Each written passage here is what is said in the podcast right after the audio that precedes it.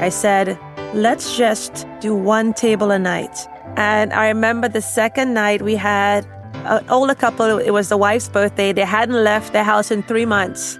And the wife was like, My husband loves duck. So we did a roasted duck breast with cherries. And a song came on, and they got up and they were dancing in the restaurant like it was their dining room. It was so beautiful. And we said, The restaurant is yours for the night.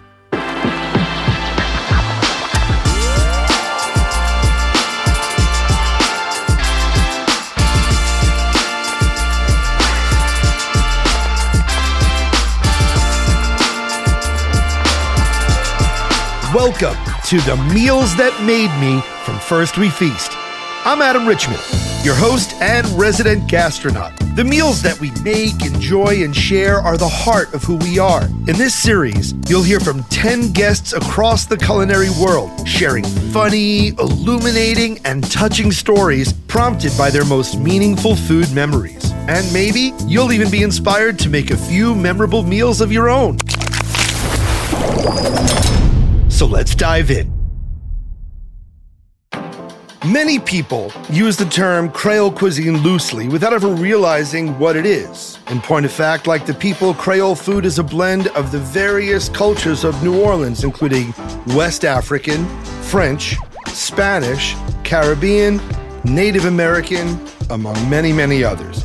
Well, with me today is someone whose own experiences somewhat mirror that amazing blend of flavors and backgrounds, Chef Nina Compton. A graduate from the Culinary Institute of America in Hyde Park, she began her professional journey at Daniel in New York City, working alongside world renowned chef and restaurateur Daniel Boulud. She competed on season 11 of Top Chef and was the season 11 runner up and voted fan favorite by viewers. She also received guidance from the legendary Leah Chase, civil rights trailblazer, chef of the equally legendary Dooky Chase.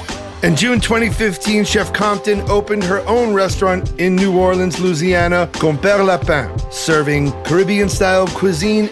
In March of 2018, Chef Compton opened Bywater American Bistro. And yes, much to her own disbelief, till she saw it in print, in 2018, Chef Compton won the James Beard Foundation Award for Best Chef in the South. Equally noteworthy, she was for many years the first daughter of St. Lucia. Her father, Sir John George Melvin Compton, being the first Prime Minister of St. Lucia after British rule. Her time there also influencing her palate, her skill sets, and flavor profiles. So I'm hungry. I hope you're hungry. Let's dive in and welcome Chef Nina Compton. Good morning. How are you, Adam? I am outstanding and I'm honored to talk to you. That was a very big intro. You're a very big talent. I gotta, it's about rising to the occasion. No, but I wanted to make sure we left no stone unturned and that we're gonna dive in into the questions as we break down the meals that made you. So I'd like to start off with the meals of your childhood. You grew up in St. Lucia. You truly indulged in island life because, in addition to this incredible political career, your dad had a farm in southern part of the island, and he was a banana and coconut farmer. And you were working in kitchens at an early age as, correct me if I'm wrong, your grandmother Phyllis's unpaid sous chef, correct? Yes, yes, yes, pretty much. Nice. Yes, yes. So your dad goes on to the legendary LSE, the London School of Economics. I understand your grandmother is a native of Britain. Yes. A place where I admit I've spent a, a very uh, significant amount of time, and then moved to St. Lucia after World War II. But having British roots, she was making things like fish and chips and tea sandwiches midday.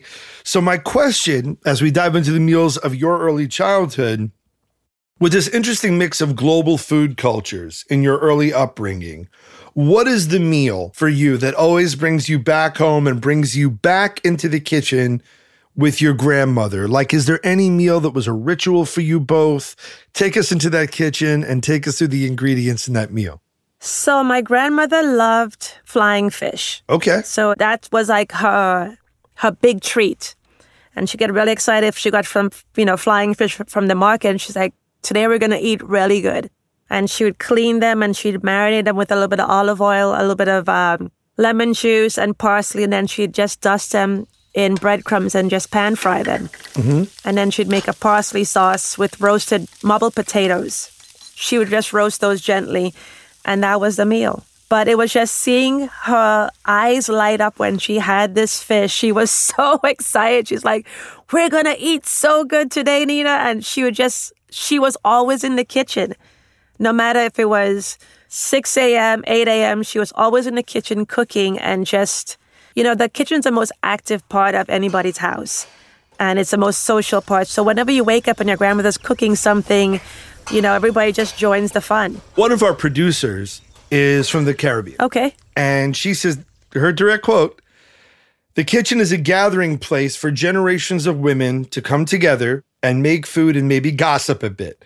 Maybe someone will be peeling peas, someone else is hovering over the stove, someone else might be grating fresh coconut for the stew. So the question that I ask you is Was the kitchen a space for the women in your family as well? And what would you guys make together other than this delicious flying fish dish that you mentioned? Can you bring us into that space of all of you cooking and sharing together? So that time normally happens, the biggest gathering is Christmas time. Okay. So my grandmother, my aunt, my mom, and I have three other sisters. So all of us would be in the kitchen. And, you know, some of the things, you know, growing up, they would be complaining about the husbands and they don't do anything. And I do all the work around the house and all those things. It was an, you know, inside of that, but it was just also just, you know, just learning the techniques and just passing those things on that my mom loved to bake, so she was teaching us as kids how to bake. Okay. So there was a lot of that in the kitchen, but my dad loved to cook as well too. He would make a mess.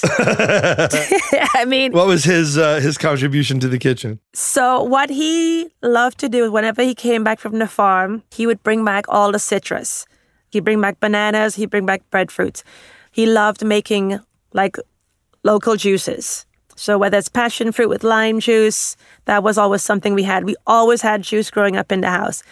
But my dad was an avid sailor. He loved being underwater. Oh, really? And, you know, in the Caribbean, it's, you have a big uh, sailing community. So he would go sailing quite often. And whenever we'd go as a family, during the Easter time, we'd sail down to the Grenadines where he's from. There's a big sailing regatta, and he would always be racing boats and just being part of the action.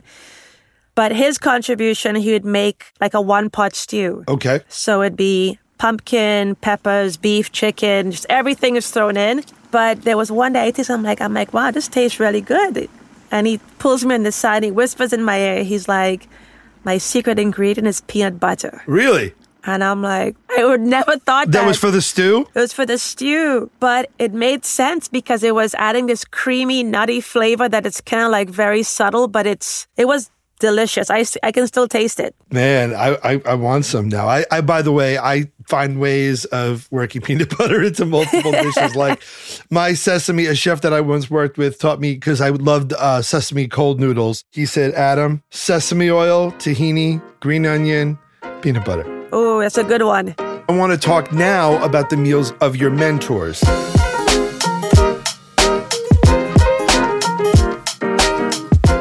You meet the iconic Leah Chase, the queen of Creole cuisine, she of Dooky Chase fame, massive civil rights advocate. Her restaurant uh, in the Treme, you know, gathering place for the NAACP and freedom riders during the civil rights movement.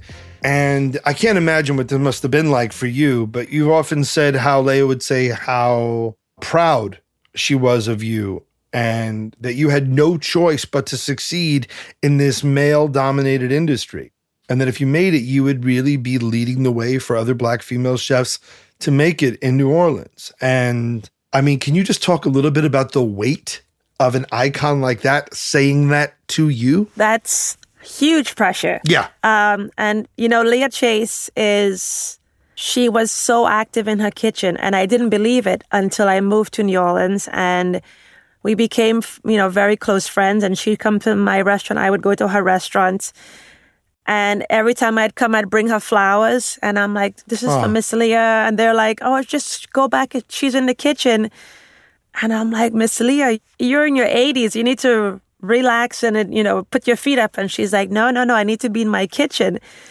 But for her, being in the kitchen, she's surrounded by her family, literally by her family. Mm-hmm. Her daughters are involved in the kitchen. Her grandson, now her great great granddaughter, is one of the chefs at the restaurant now. So when you talk about generational, it's passed on. It, it's the sense of pride. And I remember the day she passed, they kept Dooky Chase open the next day. And we came and I, you know, we called them up and we said, we want to come and just drop some meals off for you because I know this is such a big loss for you. And I'm like, you guys are actually open today? And they said, this is what she'd wanted. Wow. She wanted to just keep it going. And she's, she was such a strong woman. And I remember going to her funeral. So many of her staff had been with her for 30, 40 years. And they were oh. talking about working with her and how she was so strong and never listened to any men. She was always pushing through. I can do it myself. I'm better than you. I'm faster than you. And she would say all these things. And I'm like, it makes so much sense because she never let anything get in her way.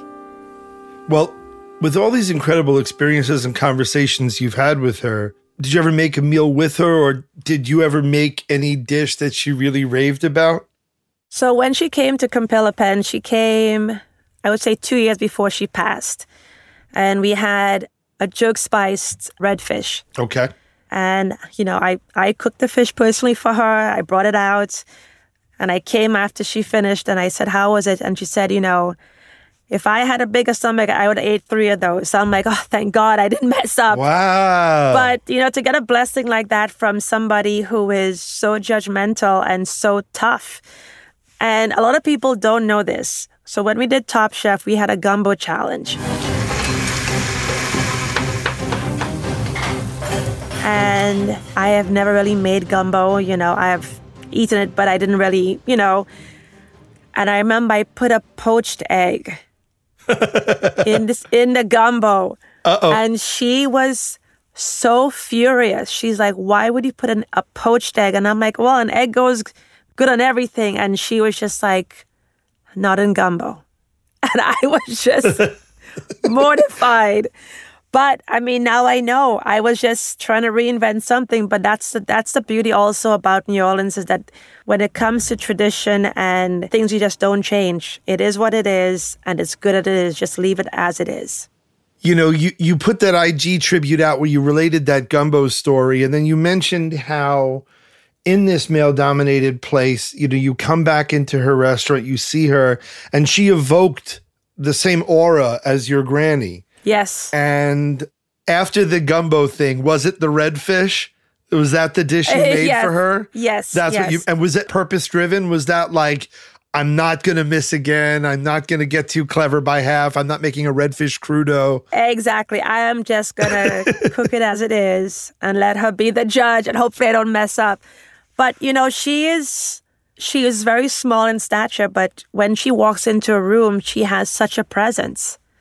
And you know, she she's the boss. How has being in New Orleans changed or shaped your approach to food or the the flavors with which you work? You know, I've I've lived here for almost 8 years and what I love about living in New Orleans, people are not afraid of flavor and salt yeah, and spice. Yeah. When I first moved here, it was Easter weekend, and we had cooked for a, a friend for a surprise birthday party. Mm-hmm. And she says, "Oh, you know, Easter, we're gonna be doing crawfish bisque." Mm-mm. And talking about women being in the kitchen, talking about things.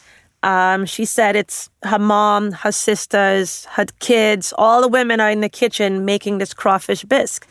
So it starts off for a lot of people don't know this. They take the heads out, they cook the tails, take the meat out, chop the meat up with the trinity and everything else, and they stuff the heads, and that is part of the garnish for the bisque. Oh my.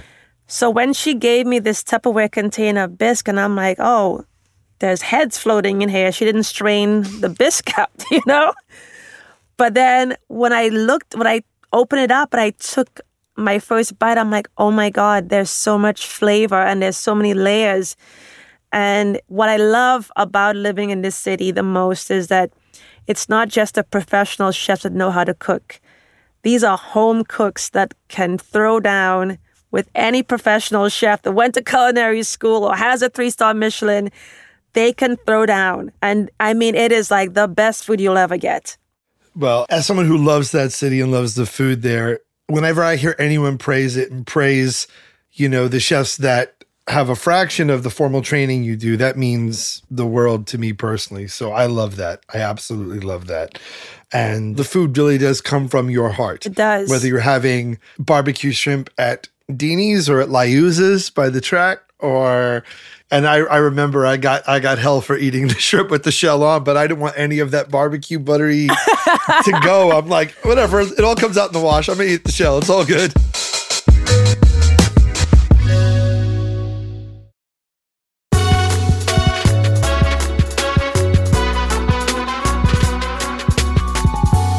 All right, so now I want to talk about the meals of some of your biggest moments. We go back to 2015. You're in this city that somewhat reminds you of home, New Orleans. You just opened your first restaurant, Compère Lapin, which is named one of America's 38 best restaurants by Eater, which is amazing. But Compère Lapin uh, literally means companion rabbit, but I think most people may not be aware it's a reference to a legendary folklore character spanning from Africa to the Caribbean to enter the southern US that most people probably know as Brer Rabbit. Rabbit, yes. Brer Rabbit, Brother Rabbit, but Compère Lapin. How did you choose the name? So when I knew that I was going to open a restaurant in New Orleans, I wanted to bridge the gap between the Caribbean and New Orleans. And I started doing research because there's a lot of similarities, a lot of different names that they use that we use back in the Caribbean as well. And we came here, we didn't have a name when we initially moved two months before we opened a restaurant. And we went to Laura Plantation, mm-hmm. and the the book is actually there at Laura Plantation. And I, it's the exact same book that I grew wow. up with. So I said, that's that's meant to be. This is this is the name. And I'm like, people might butcher the name, but it still means something to me. And it's, you know, found here in New Orleans and also in the Caribbean. You open your first restaurant, you're no longer working on someone else's menu. You're taking full creative autonomy of your own menu. One cannot argue, and I mean this with no ass kissery involved, the impact of the goat curry with the sweet potato and gnocchi when you dropped it. And I mean, there are videos that you've done that are available on YouTube just on this dish because it is just that impactful. What I want to know is what is a dish that you knew had to be on the menu. That not only you knew, because let's be honest, restaurants operate on these super thin margins. We want to make a dollar and a cent in this business, it's a business. What is one that you knew would not only be a knockout, but connected you to your roots?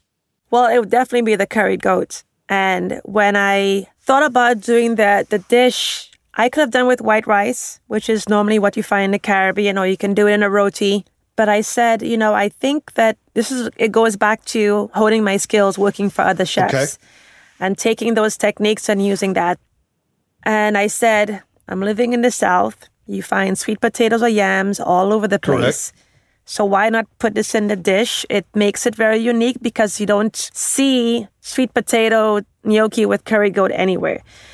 And told my husband, I'm like, you know, I'm gonna put it on the opening menu. It probably won't sell, and I'll take it off after a month. So the first week that we are getting prepped up, I ordered one goat and we portioned it and we did a yield test and everything else. Fast forward to two months after, we were getting seven goats a week from the farmer because it, we just couldn't keep up. It doesn't matter any day of the week. That goat curry is the number one dish that any night of the week. Jesus. For those people that haven't seen the video yet, and hopefully they will after hearing you on this podcast, that they'll go check out. Can you take us just quickly through the flavor profile and construction of the dish? And, and correct me if I'm wrong, the title is Goat Curry over Sweet Potato Gnocchi, correct? Yes. Just correct. really, could you give us sort of a synopsis of the flavors, the ingredients, and the way the dish is constructed and plated for those people that may be unfamiliar? Sure. Hit it, chef. So we get the uh, the goats whole. We break them out into their primals. We brine them for eight hours in a salt water brine. Take that out. The next day we roast it very high heat. While it's roasting, we're caramelizing onions, ginger, turmeric, and then we make a huge sachet with cardamom, curry leaves, star anise, coriander, scotch bonnet, a little bit of clove, black peppercorns, garam masala. And then we basically roast the goat with that. And then we add the goat stock and braise that on the bone take that out, and then refortify that braising liquid with the same foundational spices I talked Okay. about. And then and milk, of course.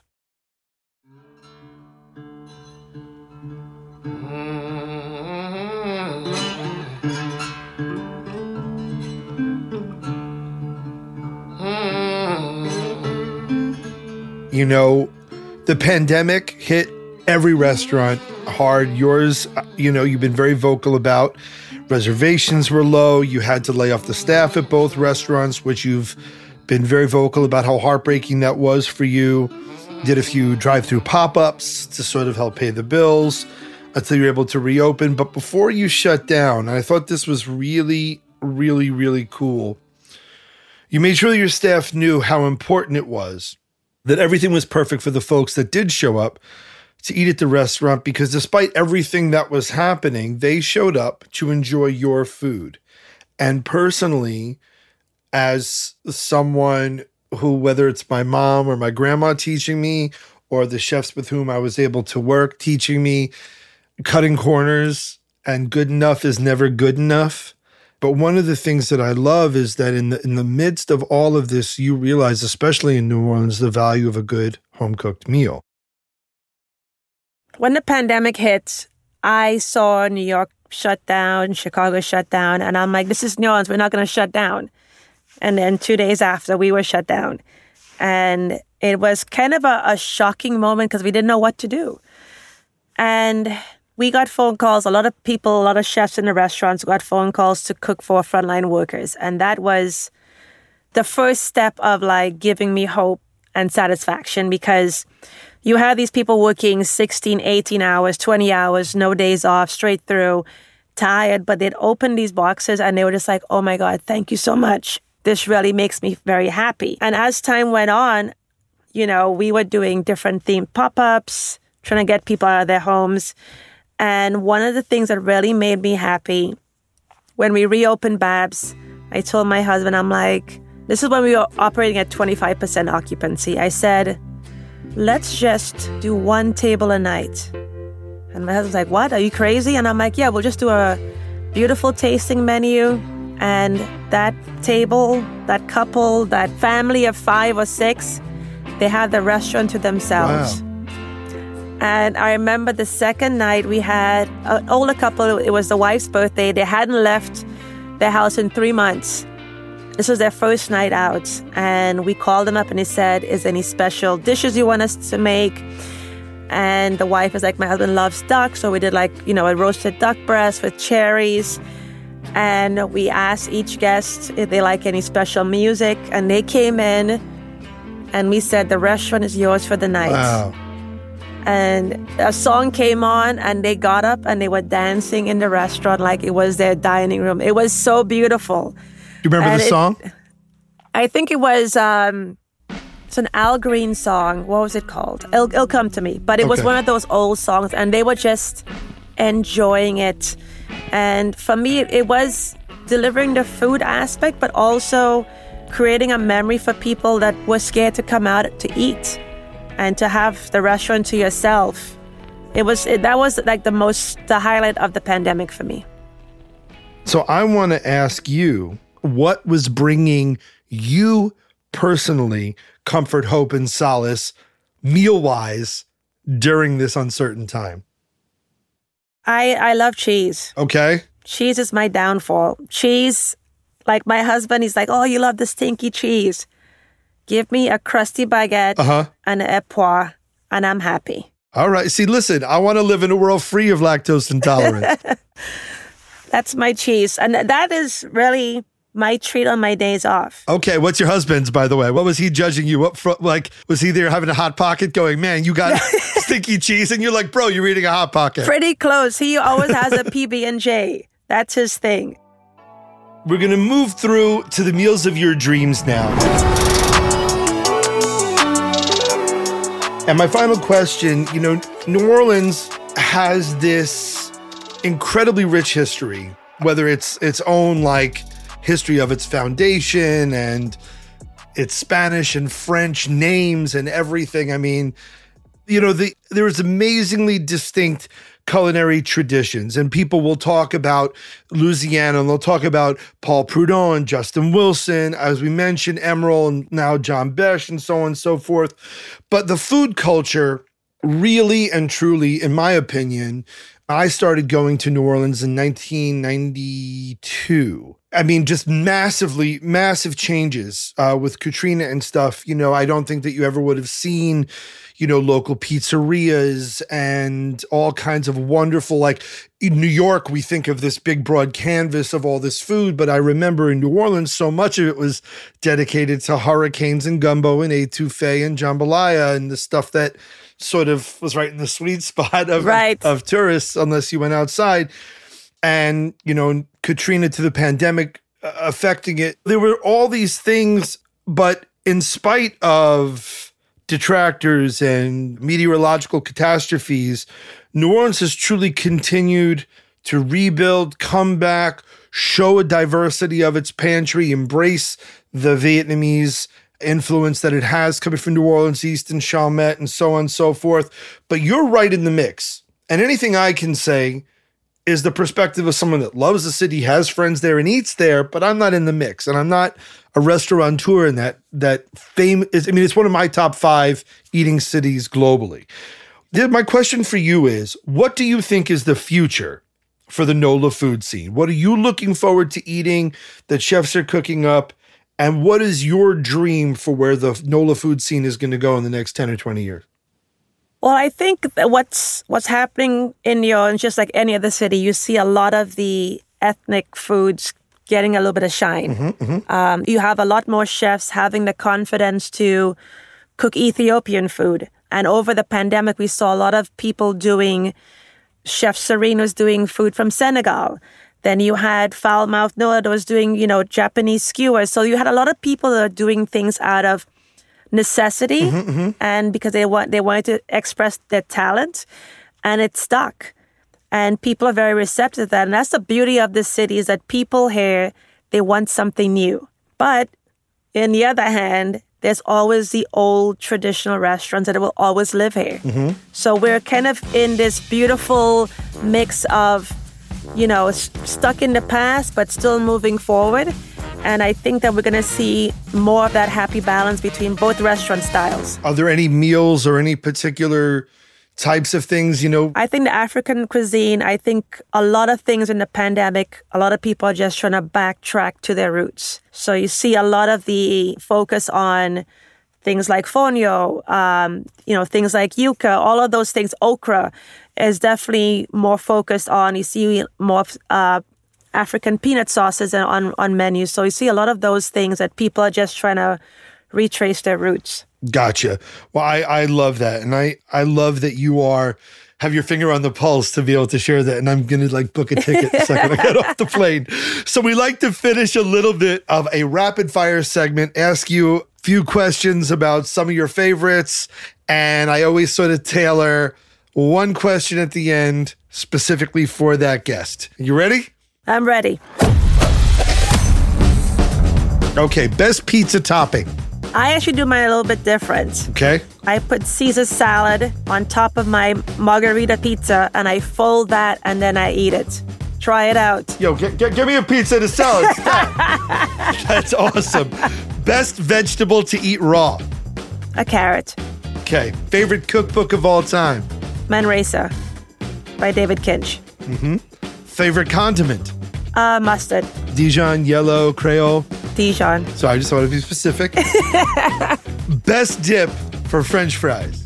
You Don't judge me, but ranch. I don't. I don't judge. I don't. Yo, I do not judge. Favorite fast food item. the milkshake at Shake Shack. Favorite kitchen appliance. Uh, mandolin. Oh, appliance in my kitchen, my Vitamix. That's cool. But listen, E40, the rapper E40 said tongs. I gave it to him. What's your favorite song that you like to cook to? Oh, favorite song would be. Well, that's a tough one. It would be actually anything from Steel Pulse or Blood Orange. Okay. Two different extremes. No, sp- spoke to me. I had a babysitter who listened to Steel Pulse and Black Uhuru growing Oh, up. Oh, nice. love it. Love it. Okay. And this is a special one for you, Chef. Everyone, when they go to New Orleans, they all go to Cafe Du Monde for beignets. They go to Central Grocery for muffaletta. They go get po' boys from Domilise's to Parkway to Mahoney's to Johnny's to Russell Shortstop and Metairie if they know what's what. They go to R&O Seafood and the Banks of Pontchartrain. But what is the one food that people visiting New Orleans need to start trying and embracing that they have not done so yet? I think anything with alligator. Really? Yeah, I think you find a lot of like alligator sausages or you find it fried. It's not on many menus, but I think if you definitely see it, try it out. Okay, you heard it from the legend herself. I thought for sure you were going to go with snowballs. That's a good one too. That's Shout out Snow one. Whiz. Shout out Snow Whiz on Magazine Street. Chef, thank you so much for all the time. Thank you for all of your talent. Your recipes are a delight to read. I love your interviews. I love what you're about. And thank you for taking the time. My pleasure, and thank you. It's been I've never laughed this much. It's good, so good for my soul. Thank you. that means the world to me. And to everyone listening, thank you for joining us for the Meals That Made Me. We hope you enjoyed this career spanning interview with amazing chef Nina Compton, that you're inspired to dive deeper into the meals of your childhood, your mentors, your travels, and the meals that continue to take you places now and into the future. That concludes season one of The Meals That Made Me from First We Feast. Thank you to everyone who has listened, everyone who has subscribed, and we hope to have you back for season two. And until then, we hope that your meals continue to take you places now and into the future. Eat mightily and chew carefully.